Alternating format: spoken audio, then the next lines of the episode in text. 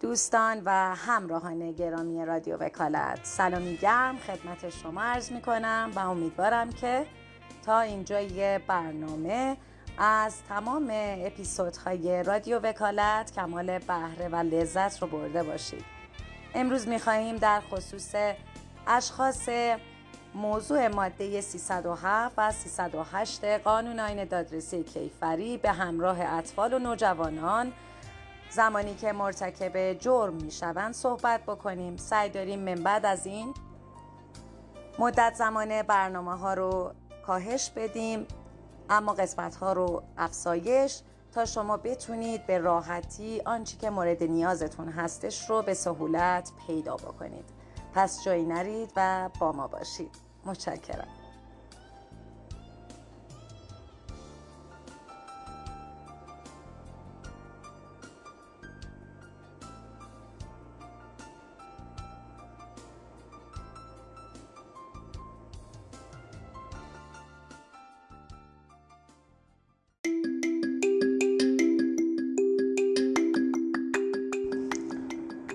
تحقیقات مقدماتی تمام جرایم در صلاحیت دادسراست البته به استثنای جریمه منافی افت و جریمه تاثیری درجه 7 و 8 که به طور مستقیم در دادگاه تحقیقات به عمل میاد. به غیر از این دو جرم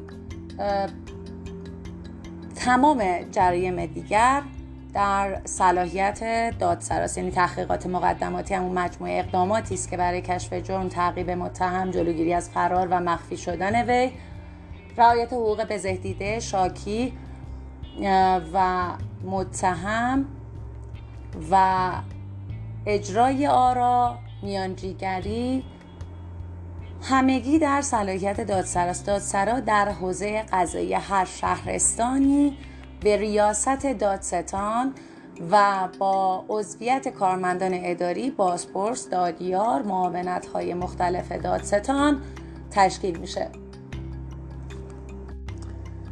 در مورد اطفال و نوجوان هم ما فقط دادسرایی نوجوانان داریم. نوجوان هم از بازه سنی 15 تا 18 سال ما میگیم نوجوان. نوجوانان تحقیقات مقدماتی جرایمشون در صلاحیت دادسرای نوجوانان است. دادگاه اطفال و نوجوانان به عنوان مرجع تحقیق در صورتی مسئولیت داره یا صلاحیت داره که مرتکب 15 سال به پایین باشه سنش. یعنی به 15 سال نرسیده باشه.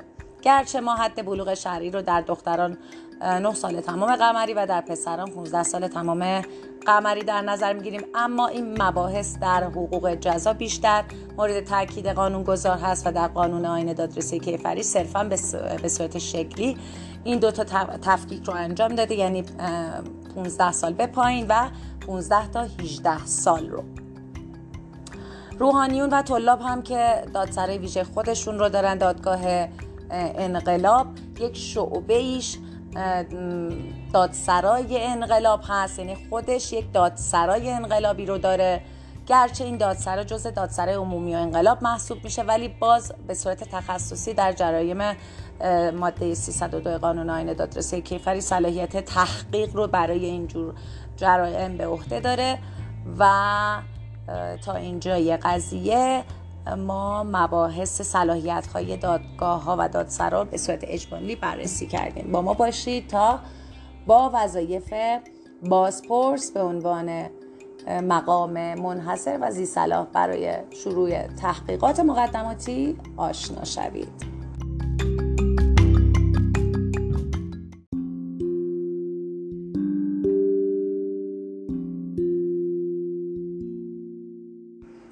اطفال و نوجوانان مقوله است که بسیار در آین دادرسی کیفری مهمه. ما در آین دادرسی کیفری اطفال و نوجوان رو به دو دسته تقسیم می‌کنیم. زیر 15 سال و 15 تا 18 سال تمام.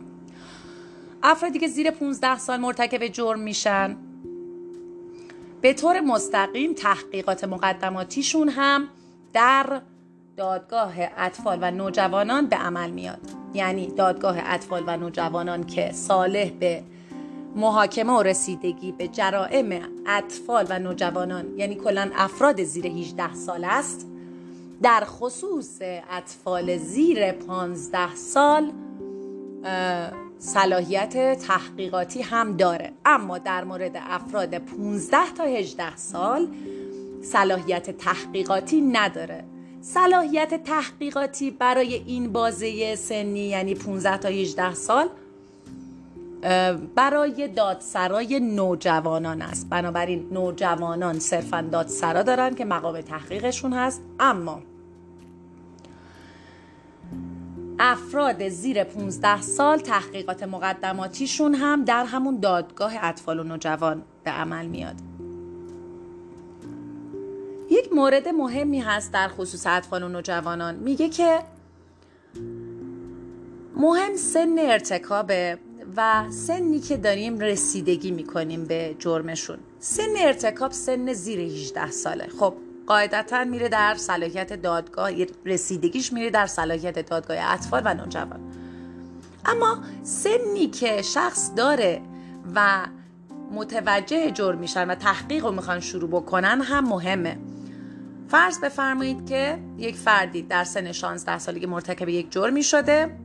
و در سن 17 18 سالگی اون رو بازداشت کردن.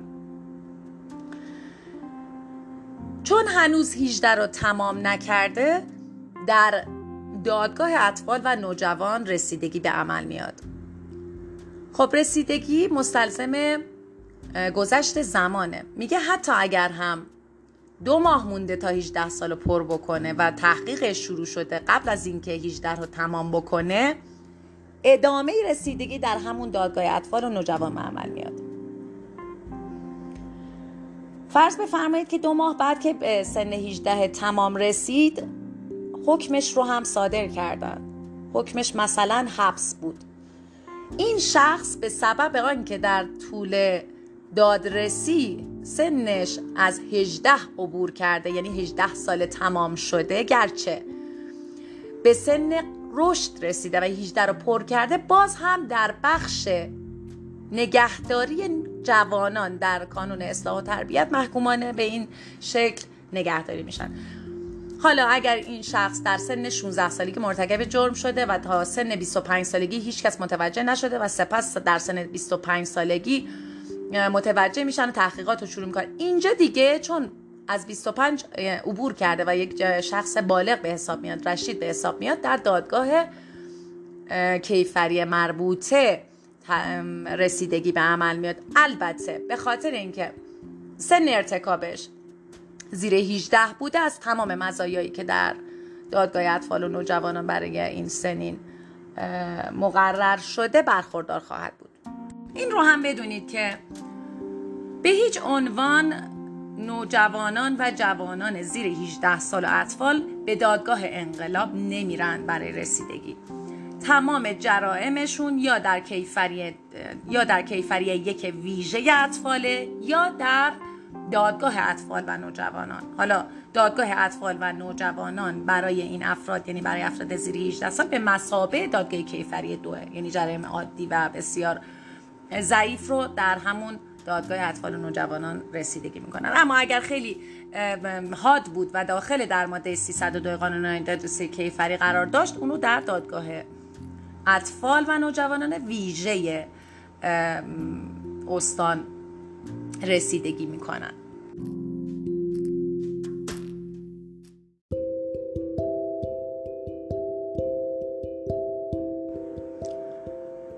ماده 307 بیان می‌کنه که رؤسای سقوه مشاورانشون و معاونانشون یعنی تنها افرادی که هم مشاورانشون هم معاونانشون داخل در 307 هستند رؤسای سقوه هستند نمایندگان مجلس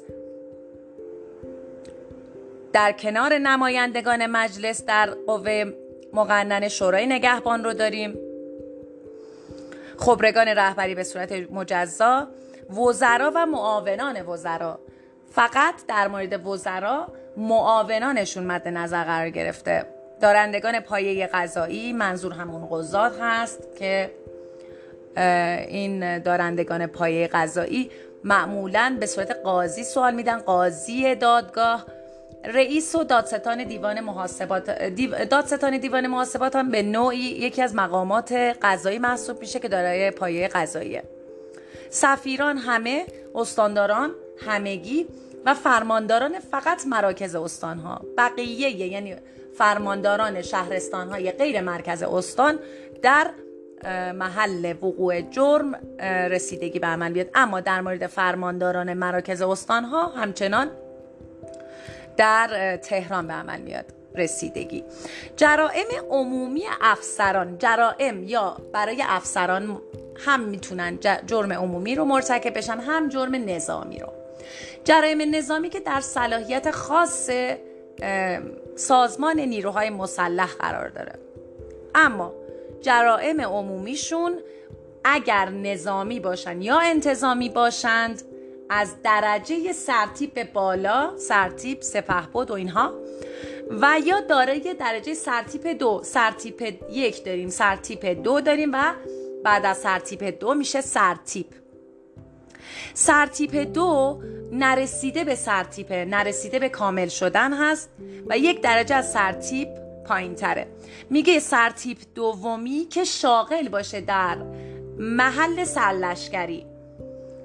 و یا اینکه خود اون سرتیپ دو فرماندهی تیپ مستقل رو به عهده داشته باشه. مدیران کل اطلاعات استانها فقط و فقط در صلاحیت دادگاه کیفری تهران قرار دارن. حسب مورد یا کیفری دو یا کیفری یک. در تبصره همین ماده هم بیان کرده که این افراد در مورد دارندگان پایه قضایی و افسران نظامی و انتظامی زمانی مشمول این ماده میشن که در قوه قضایی یا نیروی مسلح انجام وظیفه کنن. یعنی شاغل باشن. اگر بازنشسته شده باشند دیگه در این دادگاه رسیدگی به عمل نمیاد. و اینکه اگر قبل از این که مس... یعنی مشغول به کار در قوه قضایی و نیروی مسلح شده باشن اگر این جرم رو انجام داده باشن باز هم شامل حالشون نمیشه. اما در مورد رؤسای قوه شامل حالشون میشه. چه قبل از تصدی به پستشون چه بعد از تصدی به پستشون.